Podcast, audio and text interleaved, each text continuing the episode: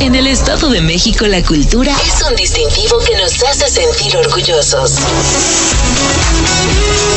Infórmate del quehacer cultural y deportivo de nuestra entidad. La Secretaría de Cultura y Turismo del Estado de México y Mexiquense Radio presentan Cultura AMX. El espacio en el que se reúnen el conocimiento, la historia, el arte, el deporte y la tradición. Cultura AMX.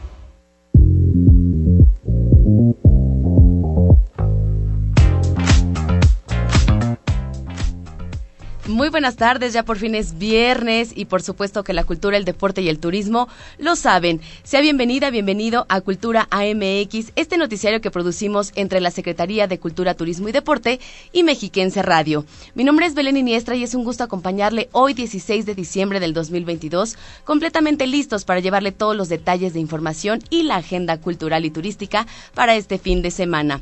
Le comparto que un día como hoy, 16 de diciembre, pero del año 1992, se inauguraron como espacios destinados al arte y la cultura los museos Felipe Santiago Gutiérrez y Luis Nishizawa, ambos inmuebles ubicados en el centro histórico de la capital mexiquense.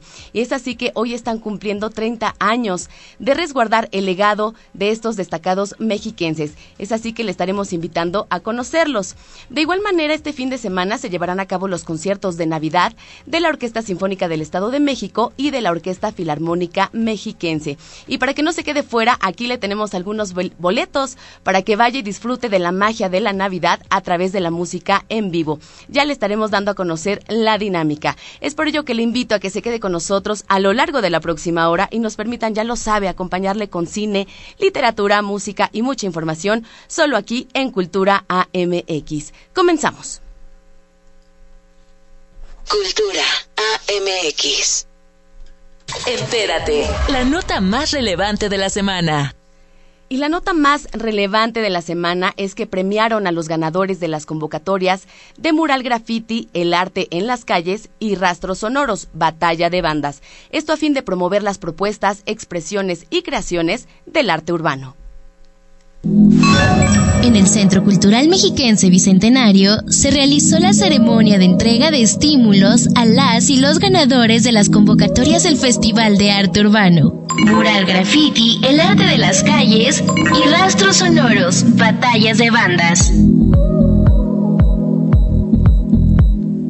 Para impulsar el talento mexiquense en diversas disciplinas, el Gobierno del Estado de México, a través de la Secretaría de Cultura y Turismo, organizó los concursos en los que se recibieron propuestas de diversos municipios y eligieron las que cumplían con el objetivo de representar la cultura mexiquense, a través de la creatividad de las y los artistas visuales y plásticos, así como el estímulo de nuevas formas de expresión que fortalezcan los movimientos de música independiente y emergente.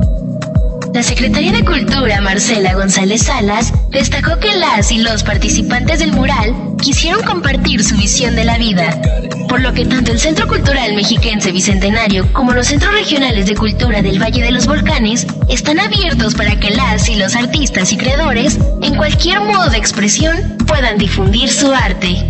Los ganadores de la convocatoria Mural Graffiti El Arte de las Calles fueron Dante Alexander Jiménez Martínez, con mensajes leídos en el primer sitio, seguido de José Carlos León Rodríguez, con Orgullo Mexiquense, y en tercer lugar, Clara Cristina Ríos Espíndola, con Fuerza Natural. Mientras que en la convocatoria Rastros Sonoros Batallas de las Bandas, el primer lugar fue para la banda Sadok, que además abrió el concierto del Tri durante el Festival de Arte Urbano 2022. Las y los artistas agradecieron al gobierno del Estado de México y a la Secretaría de Cultura por impulsar el talento joven y brindar espacios de expresión para que las nuevas generaciones de creativos, en distintas vertientes, puedan ser parte de la cultura mexiquense. El público puede visitar los murales ubicados en la rampa panorámica del, Centro Cultural Mexiquense Bicentenario en Texcoco de lunes a domingo de 8 a.m. a 8 p.m. Ubicado en la carretera federal Los Reyes de Texcoco, kilómetro 14.3, esquina General Manuel González, Texcoco, Estado de México. Para Cultura AMX, Jimena Rodríguez. Queremos ser tus amigos. Facebook, Cultura Edomex. En más información queremos invitarle a que conozca el trabajo de artesanos y artesanas mexiquenses que se dedican a los textiles y más ahora que las temperaturas han comenzado a descender por la época invernal. Los detalles con mi compañero Omar Ordóñez. Una de las ramas artesanales de gran importancia en el Estado de México es la de los textiles. La artesanía textil constituye un ejemplo de fusión y de continuidad cultural, pues siguen coexistiendo telares de origen prehispánico y otros que datan de la época de la colonia. Además, los insumos en el ramo textil tienen diferentes orígenes, como el vegetal, el animal, la seda y la lana, el mineral, como el oro y la plata, y el sintético, con numerosos productos.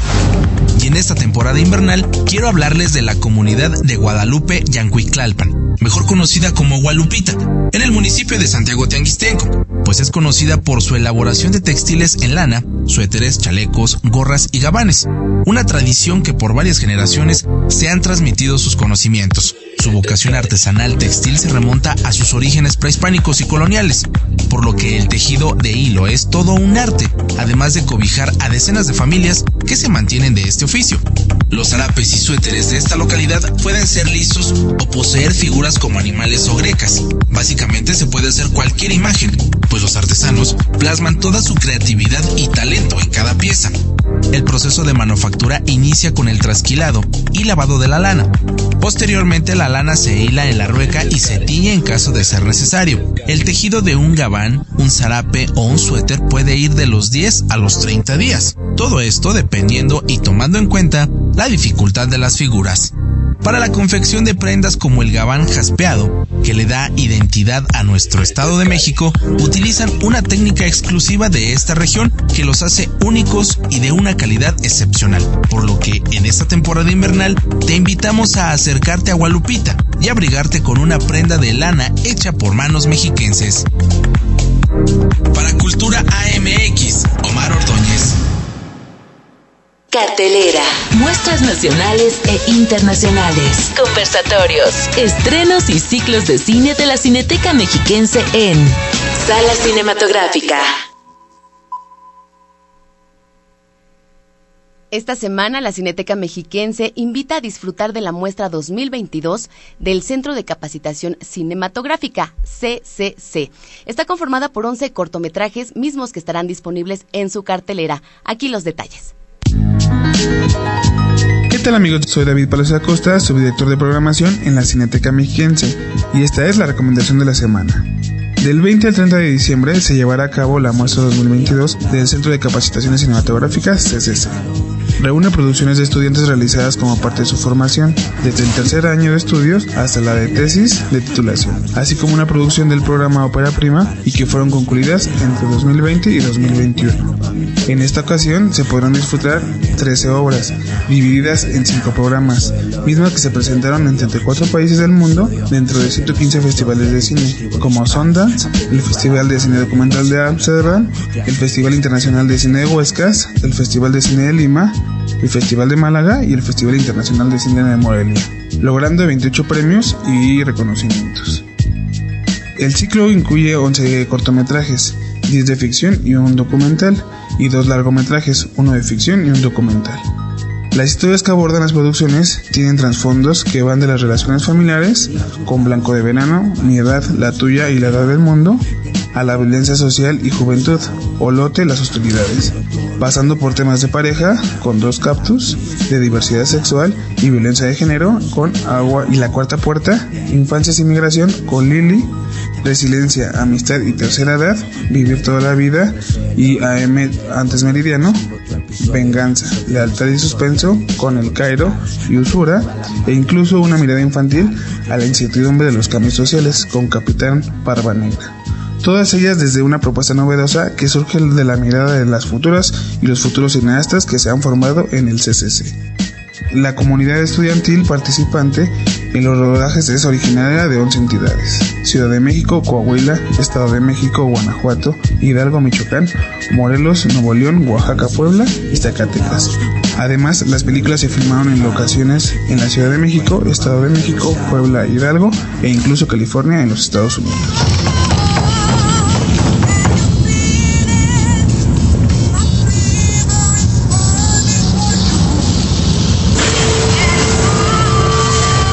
Se pueden perder de estos grandes títulos, esta información y toda la cartera semanal la pueden encontrar en nuestra página web en cineteca.mx.go.mx o en nuestras redes sociales en Facebook y Twitter como Cineteca Domex o en Instagram como Cineteca Mexiquense. Soy David Palacios y estas fueron las recomendaciones de la semana. Cultura AMX.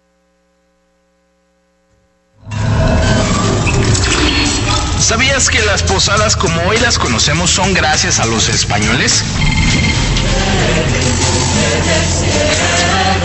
La historia nos cuenta que las posadas llegaron con la conquista española, cambiando así la tradición de los aztecas, quienes celebraban durante el mes del Panquetzalistli la llegada de su dios Huitzilopochtli, esta celebración comenzaba el 6 de diciembre con una duración de 20 días y consistía en colocar banderas en los árboles frutales y estandartes en el templo principal.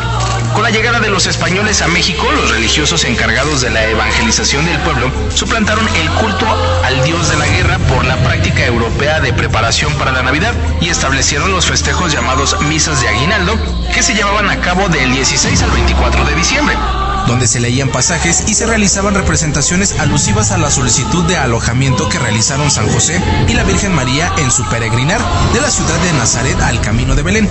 A lo largo del tiempo, el mismo pueblo fue agregando elementos más atractivos a estas celebraciones, como velas, luces de bengalas, piñatas y hasta adoptar estas fiestas en sus barrios y casas, naciendo así la tradición de las posadas. En la charla con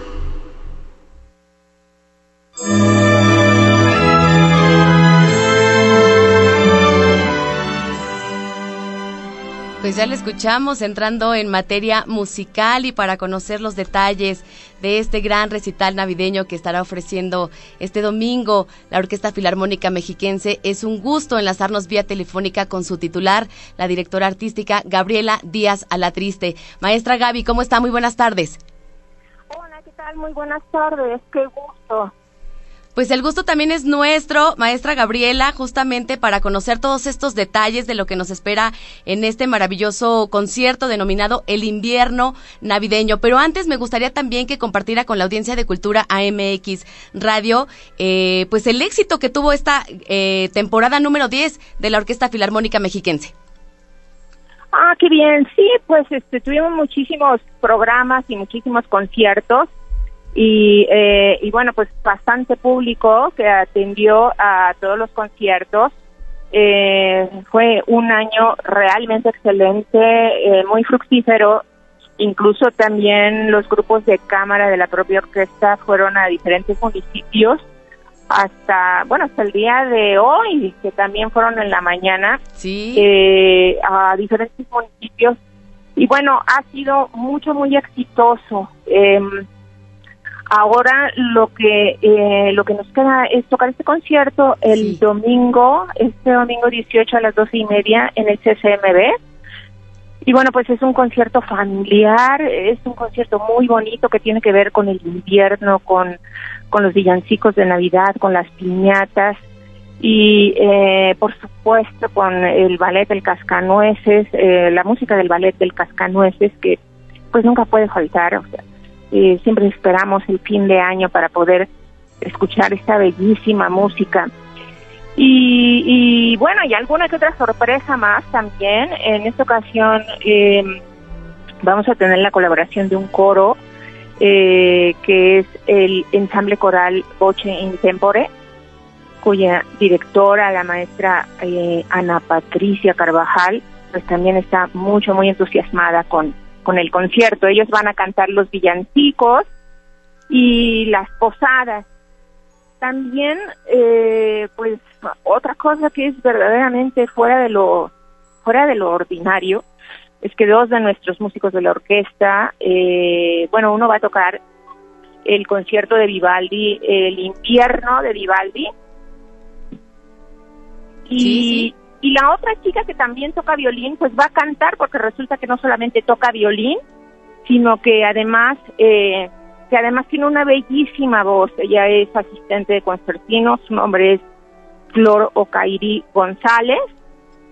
y, y Benjamín Villamil, que es el violinista también concertino. Entonces, quiero decir que estos jóvenes mexiquenses y em, eh, estos jóvenes son talentosísimos, son jóvenes que están algunos estudiando, otros terminando de estudiar.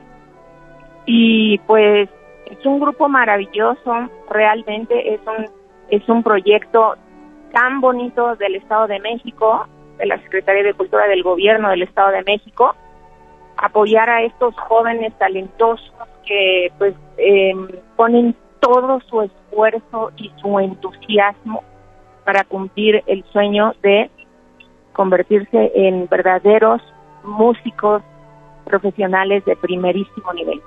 Así es, maestra Gabriela, y bueno, pues también mucho es gracias a ti, el trabajo que, que, has estado realizando con ellos cada semana, y qué maravilla que en este caso ya lo decía Floro Cairi, soprano y violinista, así como Benjamín Villamil estarán, eh, bueno, pues siendo parte de este gran recital. En ese sentido, maestra Gabriela, me gustaría que también ya nos vaticinó ahí un poquito el programa. Eh, ¿Cuál será la dinámica? ¿Hay boletos gratuitos? ¿La entrada es libre? Eh, ¿Cuál es la dinámica para invitar a la gente que nos escucha a que disfruten de este maravilloso recital? Claro, el concierto es completamente gratuito y la dinámica es pasar por un boleto uh, o los que quieran, porque no no este no están limitados más que al cupo, exactamente al cupo de la, de la sala, que es grandísimo. Eh, pero simplemente es pasar por los boletos a la taquilla, ahí en, el, en la sala Elisa Carrillo. Y pues para eso solamente les recomiendo que lleguen con mucha anticipación, eh, con tiempo suficiente. El concierto es a las doce y media, pero tranquilamente a las doce del día, si no es que antes, además es un lugar hermoso, es un lugar muy bonito que se puede recorrer, eh, se puede estar muy, muy, pasándola muy bien. Así que, eh, como digo, nada más es pasar por el boleto y llevar su mascarilla puesta. Eso es todo. Ahí estamos haciendo esa invitación para que este domingo, ya lo sabe, 18 de diciembre, el concierto es a las 12.30, pero eh, la propuesta es justamente que lleguen con anticipación para poder ir a recoger ese boleto y después disfrutar de este recital. Maestra Gaby, aprovechando que la tengo en la línea telefónica, bueno, pues el balance de este 2022 de la Orquesta Filarmónica Mexiquense. Perdón, no escuché bien, ¿otra vez? Le preguntaba acerca del balance, ¿cuál sería el balance de este año 2022 de la Orquesta ah, Filarmónica Mexicana? Como dije, bueno, dimos muchísimos conciertos, eh, hicimos un repertorio verdaderamente, ese, esta orquesta verdaderamente es entrenamiento para, como dije, para jóvenes que pues que ya están en un nivel bastante alto y, eh, y que en realidad el trabajo que hacemos pues es como un trabajo verdaderamente profesional. Ellos aprenden ahí en, los, en la orquesta a ser profesionales.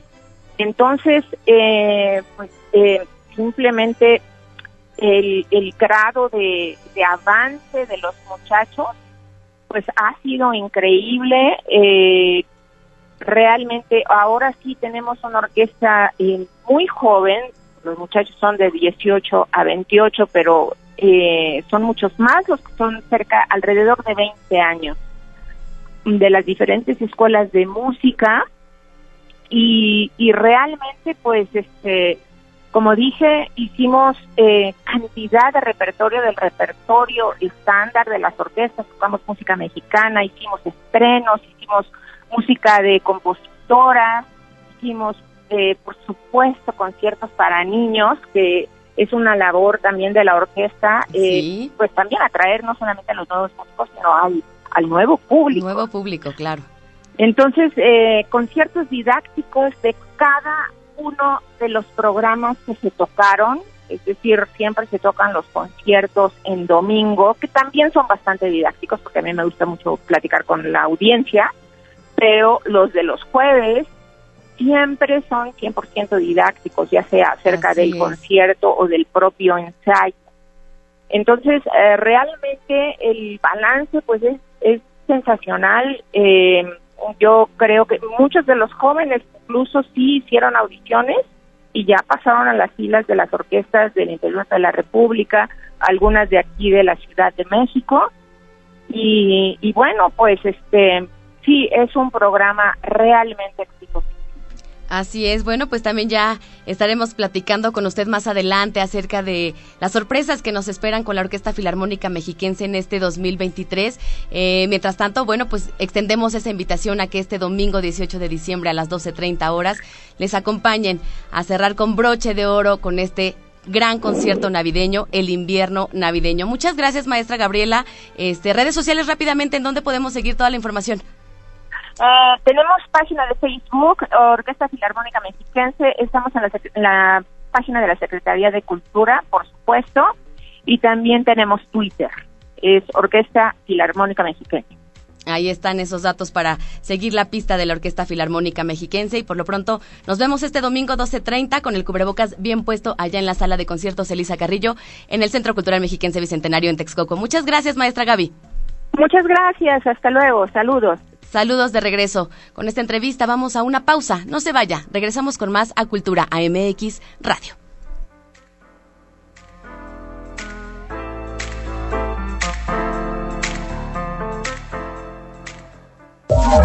Conocimiento, historia, arte, deporte y tradición. Cultura AMX.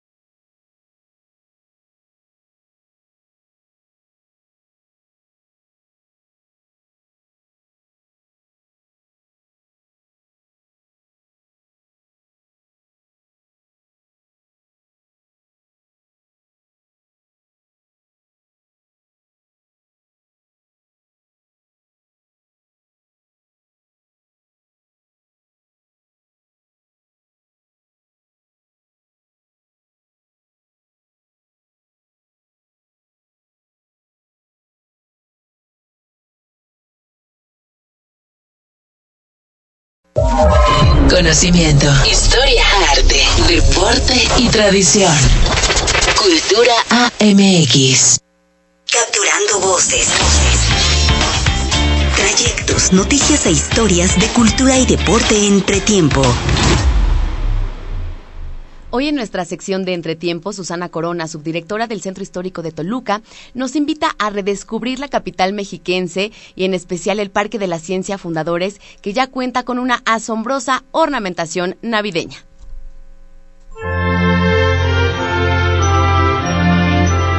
Hola amigos de Cultura MX, mi nombre es Susana Corona Yurrieta, soy la encargada del Parque de la Ciencia Fundadores y del Centro Histórico de la Ciudad de Toluca, de la Secretaría de Cultura y Turismo. Queremos extenderles una calurosa invitación en estas fiestas navideñas para que vengan a compartir con nosotros, se sumerjan en este ambiente navideño que tenemos en el parque, en el cual van a poder encontrar un hermoso árbol de 25 metros de altura que encendemos de 6 de la tarde a 11 de la noche, es musical, tiene un diámetro de 9 metros, pueden pasar por dentro de él inclusive, cosa que les emociona mucho a nuestros niños y bueno, a nosotros los grandes también. Tenemos este dentro del parque, en los pasillos, 20 bastones, 20 árboles con luces LED, 30 renos esperándolos y 26 cascanueces. Les puedo platicar que el árbol tiene más de 13 mil luces y más de 400 esferas y moños por parte del gobierno del Estado de México para dar la bienvenida a todos ustedes a pasar una tarde, una mañana increíble con nosotros.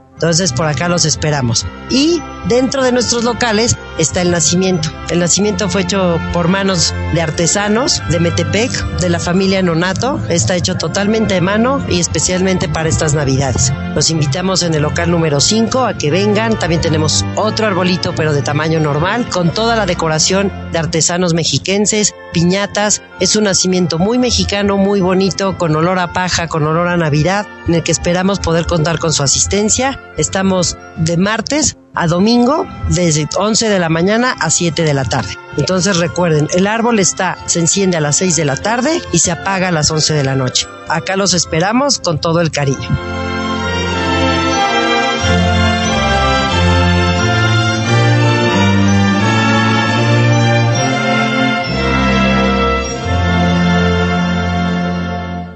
Síguenos en Twitter. Arroba Cultura Edomex. Y este sábado le invitamos al cierre de temporada también de la Compañía de Danza del Estado de México con la obra Gendel, Danzas del Oratorio Mesías, para disfrutar del ballet contemporáneo en Texcoco.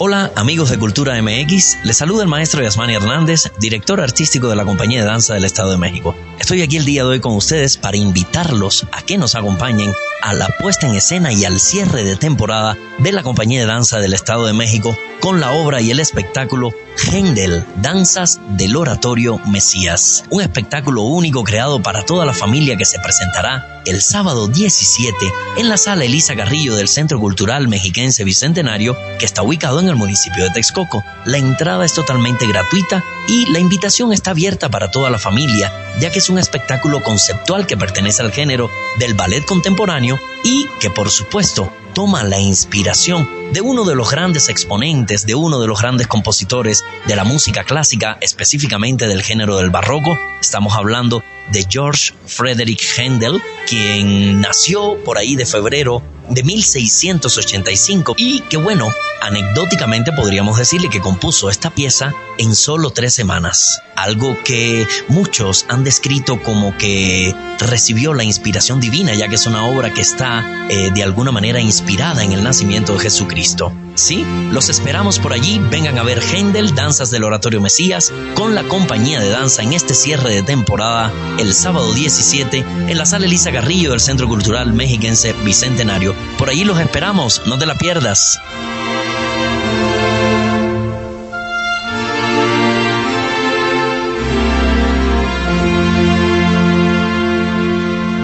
Cultura AMX.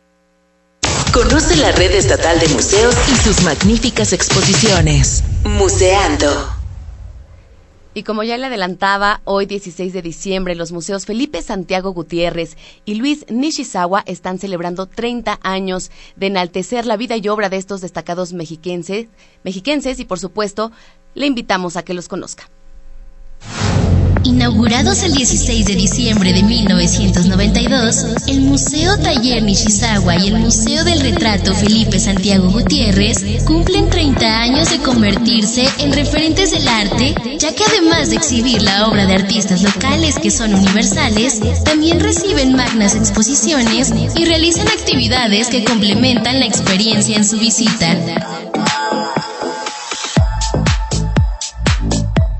En el Museo del Retrato Felipe Santiago Gutiérrez, quien nació en Texcoco, podrán encontrar gran parte de la obra y de la trayectoria del maestro, trabajo que realizó durante toda su vida y sus innumerables viajes por España, Italia, Francia, Colombia y parte de Estados Unidos.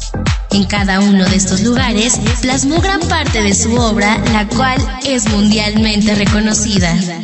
Por su parte, el Museo Taller Nishizawa está dedicado al maestro Luis Nishizawa, nacido en Cuautitlán en 1918, quien supo plasmar su herencia cultural japonesa y mexicana en cada una de sus obras. Y además, este espacio fue su taller en el que dedicó su vida a la creación de soportes y experimentación de técnicas en la pintura y a enseñar a muchas generaciones de jóvenes con talento. A lo largo de su trayectoria, recibió varios premios y reconocimientos tanto a nivel estatal como nacional e internacional. Recibió la Presea Estado de México, el Premio Nacional de Artes, fue doctor honoris causa en la UNAM e incluso recibió premios por parte del gobierno japonés. Estos espacios forman parte del Corredor de la Plástica Mexiquense junto con el Museo del Paisaje José María Velasco, los cuales se encuentran en el centro histórico de la capital mexiquense, en viejas casonas de finales del siglo XVIII y principios del XIX. Es así que los invitamos a que visiten estos museos y se maravillen con las obras de estos dos mexiquenses tan destacados. Los museos están abiertos de martes a sábado de 10 a 18 horas y domingos de 10 a 15 horas. Para Cultura AMX, Jimena Rodríguez. Descubre la magia del Estado de México en Una experiencia Edomex. Y desde el pasado 18 de noviembre se dio la apertura para el avistamiento de la hibernación de la mariposa monarca. Es así que te invitamos a vivir una experiencia Edomex en los santuarios del Estado de México. La extraordinaria reserva de la mariposa monarca, ubicada en los municipios de Temascaltepec, San José del Rincón, Valle de Bravo y Donato Guerra en el Estado de México, es un lugar donde la flora y fauna convergen para crear y resguardar vida. La mariposa monarca vive la mayor parte de su vida en Estados Unidos y Canadá y en época invernal migra a tierras mexicanas. Para poder hibernar recorre alrededor de 4.200 kilómetros en esta travesía y descansa en los cálidos bosques de Oyamel, pino, encino y cedro llegando a esta entidad. Danaus plexipus es el nombre científico de este insecto y en griego significa transformación somnolienta. Este nombre hace referencia a la capacidad que tiene la especie de hibernar y transformarse de oruga a una bella mariposa color naranja vibrante. Las mariposas nacidas durante este periodo de migración son conocidas por vivir más tiempo que una mariposa normal y son llamadas generación Matusalén. Estos hermosos insectos son un símbolo de inmortalidad, renacimiento y resurrección, pero también de ligereza, inconstancia y lo efímero de la alegría y la belleza. Según las creencias de las culturas prehispánicas de la región, son las almas de los difuntos, debido a que su aparición en los bosques del país se da en los primeros días de noviembre, el Día de Muertos, una de las conmemoraciones más importantes para los mexicanos. La Reserva de la Biosfera de la Mariposa Monarca fue declarada Patrimonio de la Humanidad por la UNESCO el 8 de julio del año 2008, con el fin de proteger y preservar el entorno y hábitat natural de esta especie. Actualmente existen tres santuarios que puedes visitar en el Estado de México, el Capulín, Piedra Errada y La Mesa, que te esperan a partir de noviembre y hasta finales de marzo. Tomar en cuenta que en cada visita es responsabilidad de todos procurar la conservación de esta especie y generar el menor impacto posible en el medio ambiente. Por ello te invitamos a seguir el decálogo del turista responsable. Recuerda que el Estado de México y la Reserva de la Mariposa Monarca están listos para recibirte. En la charla con...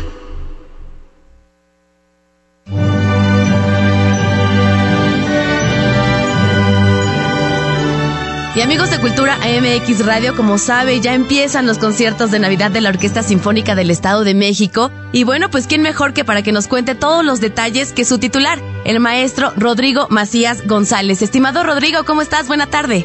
Querida amiga, ¿cómo estás? Qué gusto saludarte. ¿Cómo va todo? Un saludo a tu auditorio. Pues gustosos también ya de conocer este maravilloso programa que tiene la Orquesta Sinfónica, no sin antes hacer también el comentario, Rodrigo, de que fue una extraordinaria temporada 147 con estos 14 programas.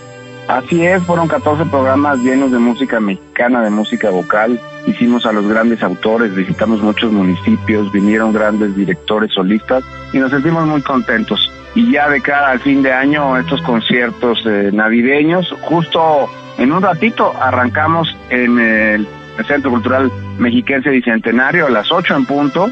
Arrancan los conciertos navideños, un programa espectacular que hemos preparado para todos ustedes, con música de Michael Bublé, de Luis Miguel, de, Ariana Grande, de, eh, de Mariah Carey, también música mexicana, también música de Willy Colón. Realmente es un concierto completamente diferente a lo que habíamos hecho es una vuelta de tuerca, un giro de 180 grados y es un concierto navideño espectacular como no lo han visto nunca con la OCEN.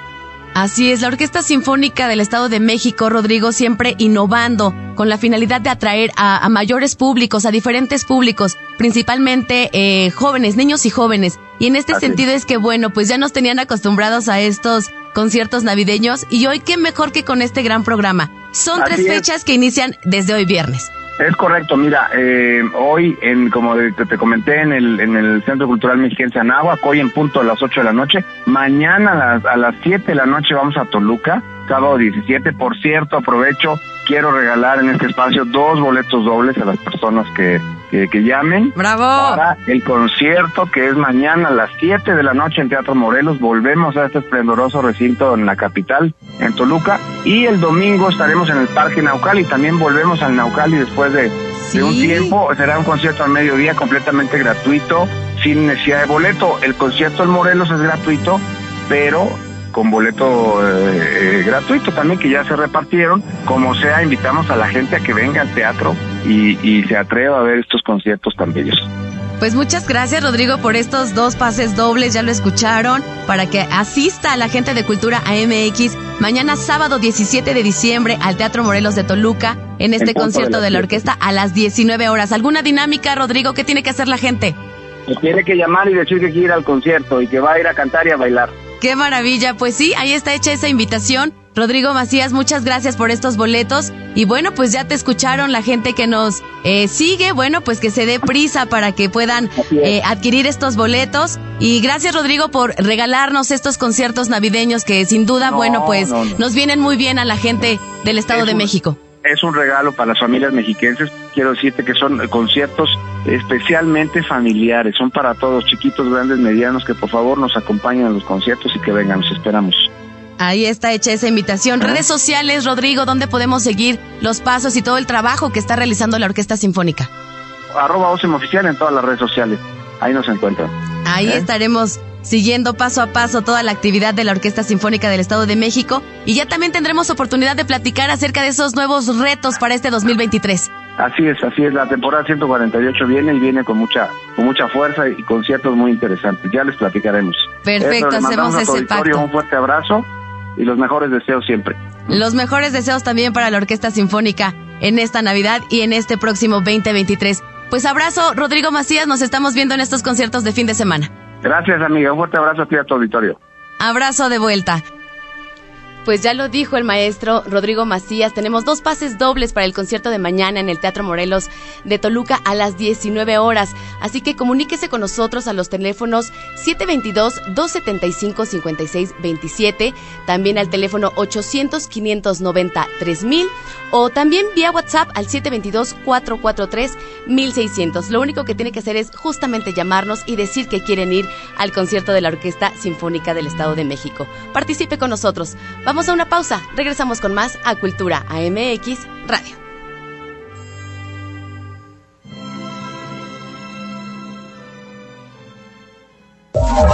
Conocimiento, historia, arte, deporte y tradición. Cultura AMX.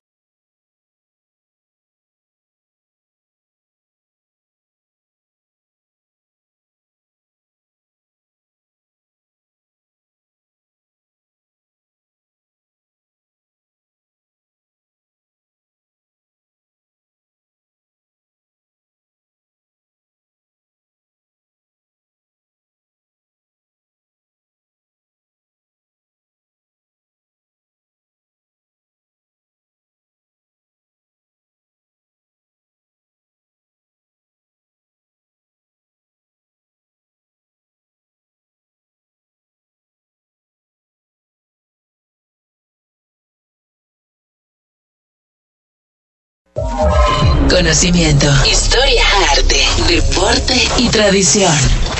Cultura AMX. Una de las costumbres más arraigadas de México y que data de la época de la colonia son las tradicionales posadas, en donde un elemento imprescindible son las coloridas piñatas que adornan y llenan de alegría las calles durante todo el mes de diciembre. La elaboración de piñatas se ha convertido en uno de los oficios principales entre los habitantes de Acolman. Desde hace décadas, las familias de artesanos comparten sus conocimientos a las nuevas generaciones utilizando materiales tradicionales, como ollas de barro, periódico, cartón, papel maché, papel china o papel metálico. Las piñatas de Acolman son las tradicionales en forma de estrella con siete picos, donde cada uno de ellos representan los siete pecados capitales. Pereza, envidia, gula, ira, lujuria, avaricia y soberbia. El palo con el que se golpea la piñata para romperla simula la fuerza con la que se vence el mal y se destruye la falsedad y el engaño. La venda con que se cubren los ojos representan la fe ciega en Dios. Los colores brillantes y el oropel simbolizan las vanidades del mundo y tentaciones del demonio. Y por último, los frutos y dulces con los que se rellena la piñata son la recompensa por vencer el pecado. Es por ello que los invitamos a que se acerquen al municipio de Acolman y adquieran una de estas bellas piñatas para estas posadas. En la charla con...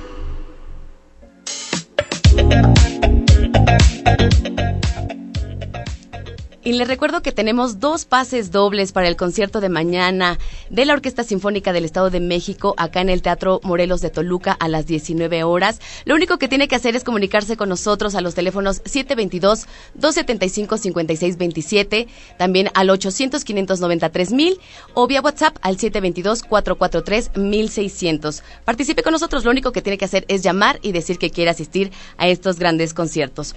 Y bueno, por otra parte, como ya le decía al inicio, de este programa, hoy 16 de diciembre, eh, es el 30 aniversario de dos eh, importantes inmuebles culturales como es el Museo Felipe Santiago Gutiérrez y el Museo Luis Nishizawa. Para conocer un poco más de la historia de estos dos grandes lugares, es que hacemos contacto vía telefónica con Lourdes Malagón Navín, quien es especialista, crítica e historiadora de arte y por supuesto también exdirectora de estos dos espacios. Estimada Lulú, ¿cómo estás? Muy buenas tardes muy buena tarde. Muchísimas gracias por esta invitación.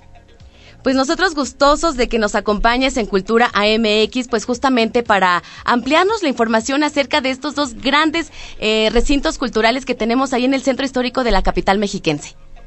Pues como tú bien lo dijiste, creo que hoy estamos de manteles largos en el Estado de México, porque efectivamente hoy, hace 30 años, estos dos espacios fueron inaugurados eh, entonces por el eh, presidente de la República, Carlos Salinas de Gortari, el gobernador del estado, Ignacio Pichardo Pagaza.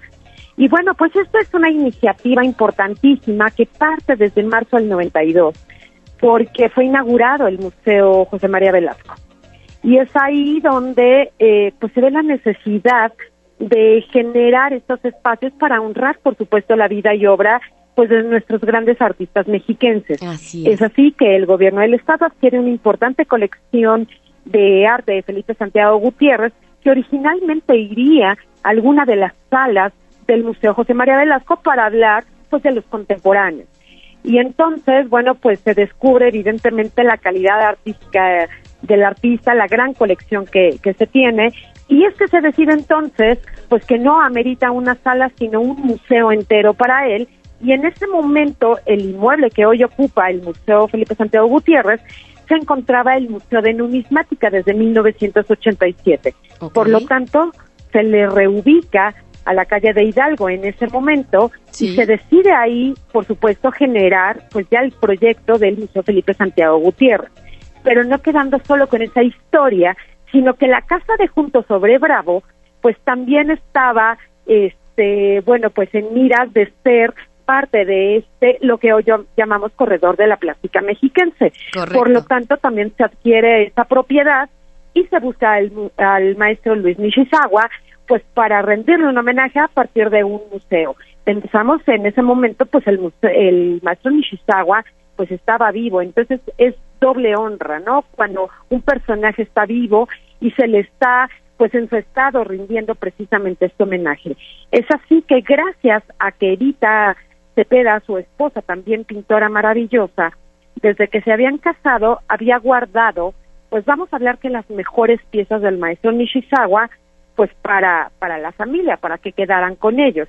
Y entonces el maestro decide que esa gran colección que había armado y que había formado su esposa, pues sea la que forme parte para crear el Museo Luis Nishizawa. Bueno, Museo Taller. Así porque no solo era para la exhibición, por supuesto, de las obras del maestro Nishizawa, que además durante el tiempo que él estuvo desde el 93 hasta el 2016, inclusive fue creando obras que fueron siendo montadas, o sea, para importantes espacios del museo, es que también él en este periodo pues daba clases todos los sábados hacia su taller de pintura. Sí. Y bueno, pues imagínate la cantidad de artistas hoy de renombre, pero también de gente que se interesó por el arte, tomaron clases con, con el maestro. Entonces, pues surge con esta vocación estos dos espacios y es así como se inauguran y se hace un recorrido bellísimo, primero en el Gutiérrez, con el que en su momento era director el doctor Héctor Serrano Barquín, por supuesto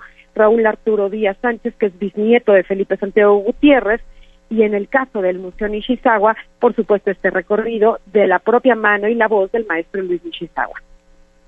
Así es, de esta manera, bueno, pues resulta también de gran importancia, estimada Lulú, destacar eh, lo que albergan estos dos inmuebles, que es el legado de estos importantes mexiquenses y que bueno, hoy también han retomado otra vocación y que también tienen otros objetivos. Ya lo decías, se conforma una triada perfecta también con el Museo José María Velasco, pero bueno, también hoy destacar que es el Museo del Retrato en el caso de Felipe Santiago Gutiérrez. Efectivamente, ¿y por qué lo es? Porque Felipe Santiago Gutiérrez es considerado el mejor retratista del Estado de México y uno de los pilares del arte del siglo XIX en el país. De esta vasta colección con la que cuenta el museo, pues evidentemente el grueso son retratos. Entonces, ¿a qué voy con eso? Que la vocación hoy es generar actividades y exposiciones temporales, porque ambos espacios han contado con este espacio para exposiciones temporales desde su creación. Entonces, estamos hablando que hoy el Museo del Retrato Felipe Santiago Gutiérrez, bueno, pues su vocación es más en el exhibir obra, pues ya sea tanto de retrato, por supuesto, como de figura humana. No olvidemos que Felipe Santiago Gutiérrez fue el primer pintor mexicano en realizar un desnudo femenino integral y exhibirlo en el país. Y afortunadamente tenemos esa pieza en el museo, que es la Cazadora de los Andes, realizada en 1874. ¿Qué tanto revuelo causó, Lulu? También platícanos de eso. Fíjate que, bueno, pues esa es una joya, es una pieza que hizo en tres ocasiones el artista. Se acostumbraba en el siglo XIX de pronto a hacer, no son copias, sino son originales del mismo tema. Y él hizo tres versiones. La del 74, que es la que nosotros tenemos en el Museo Felipe Santiago Gutiérrez. Otra que es intermedia, que corresponde a una colección privada. Y la tercera, que se encuentra en el Museo Nacional de Arte. Entonces, bueno, puedo decirte que es una pieza emblemática, por supuesto, de este artista. Y además también contamos con la señora Susana Robert de Sánchez Solís, que en el año 92 fue catalogada como el mejor retrato del siglo XIX en el país.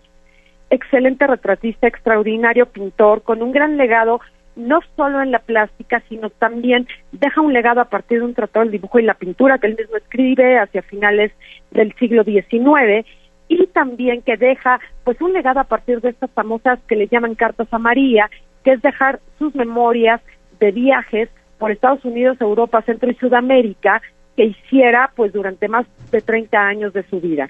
Un artista que llevó eh, en alto el nombre de México en el siglo XIX pues este realmente a nivel mundial.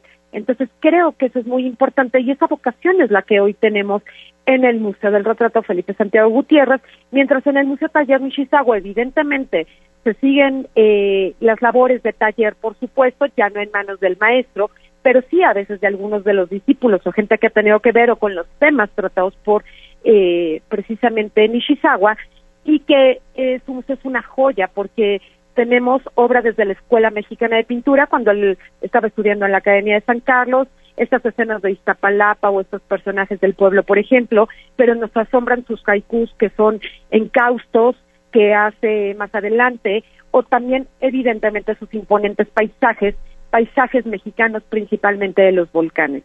La verdad es que son dos museos, si bien es cierto, diferentes, hoy contamos con importantes obras, importantes colecciones y que vale la pena que las disfrutemos. Por supuesto.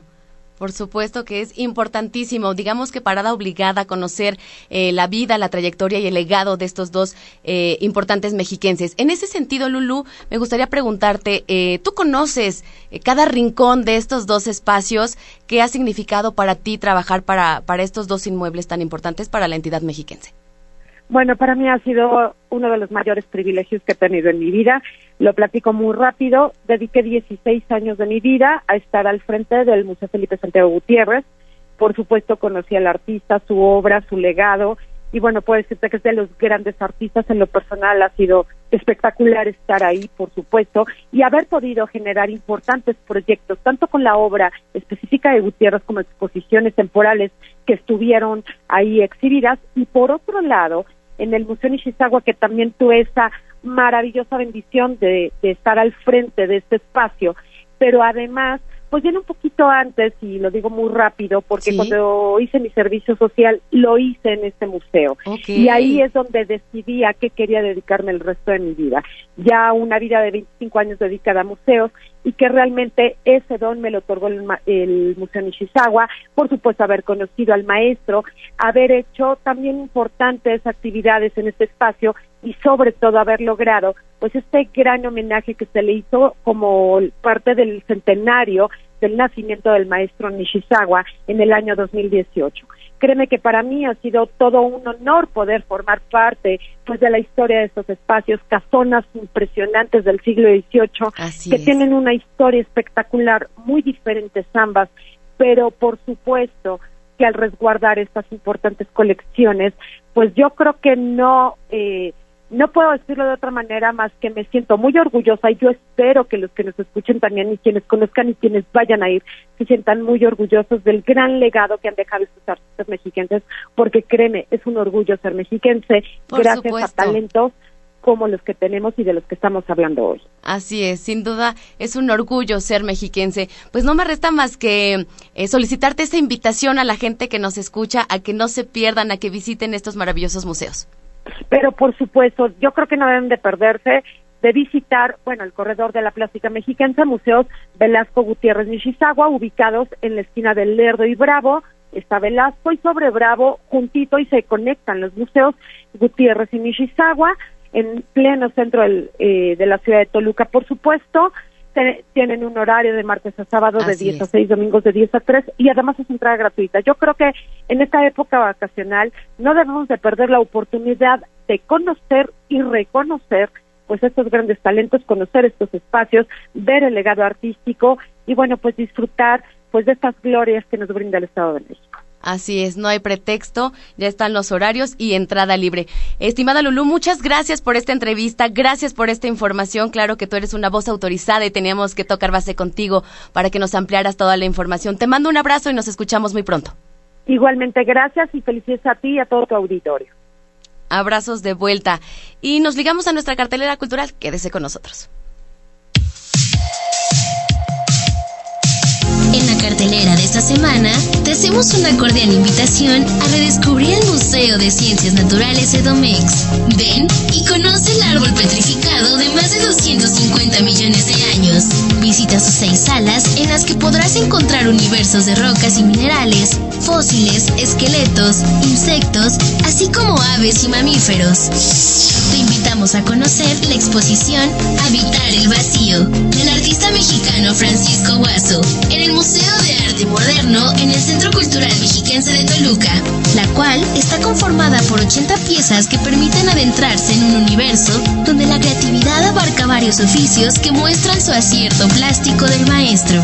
Te recordamos que todos nuestros museos están abiertos de martes a sábado de 10 a 18 horas y los domingos de 10 a 15 horas. El Centro Regional de Cultura Nepantla invita al concierto de Navidad Jóvenes Talentos, a cargo del director Mario Zavala y a su apertura del taller de danza contemporánea.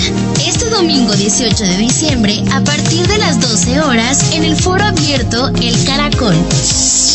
Disfruta de una cómica pastorela en el Centro Cultural y Recreativo de Catepec, donde la maestra Marina Pliego y Atenas Producciones prepararon para todos ustedes la pastorela El Diablo anda suelto, este domingo 18 de diciembre a partir de las 14 horas. No te lo puedes perder. Las tiendas Casar te invitan a que sigamos impulsando la comercialización de las artesanías hechas por mexiquenses, con piezas elaboradas por manos llenas de talento y creatividad en las 13 ramas artesanales con las que cuenta nuestro bello Estado de México. Además, puedes visitar la tienda matriz donde se está llevando a cabo la venta navideña, donde podrás encontrar el regalo perfecto para esta Navidad. Compra y regala artesanías porque lo hecho en México está bien hecho, pero lo hecho en el Estado de México está hecho con el corazón. La cartelera completa de estas y otras actividades de la Secretaría de Cultura y Turismo puedes consultarlas en www.cultura.edomex.gov.mx en el apartado de cartelera cultural o bien a través de nuestras redes sociales. En Facebook, Twitter e Instagram nos encuentras como Cultura Edomex.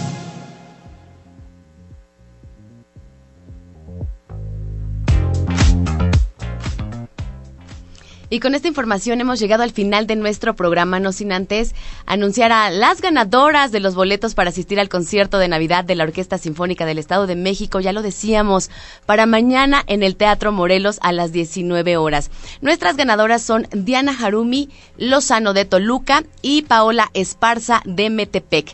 En instantes nos estaremos comunicando con ustedes para decirles la dinámica para que recojan sus boletos y disfruten de este gran recital.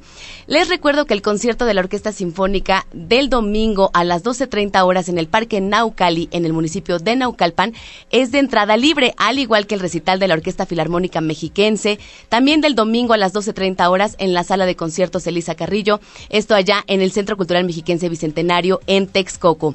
Esta y muchas actividades más las puede consultar en nuestra cartelera completa, que ya lo sabe, está disponible a través de nuestras redes sociales que en Twitter, Facebook e Instagram nos encuentran como Cultura Edomex. En la coordinación general de este programa se encuentra Mario Vallejo. Agradecemos en los controles técnicos a José Martínez y a Polet Marván, a nuestros productores Jimena Rodríguez y Hugo Dueñas, las colaboraciones, por supuesto, de Omar Ordóñez y Erika Mendoza.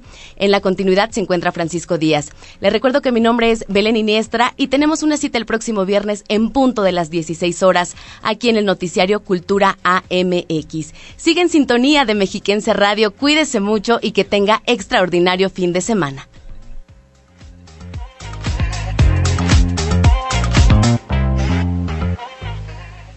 Porque la cultura es lo que nos une.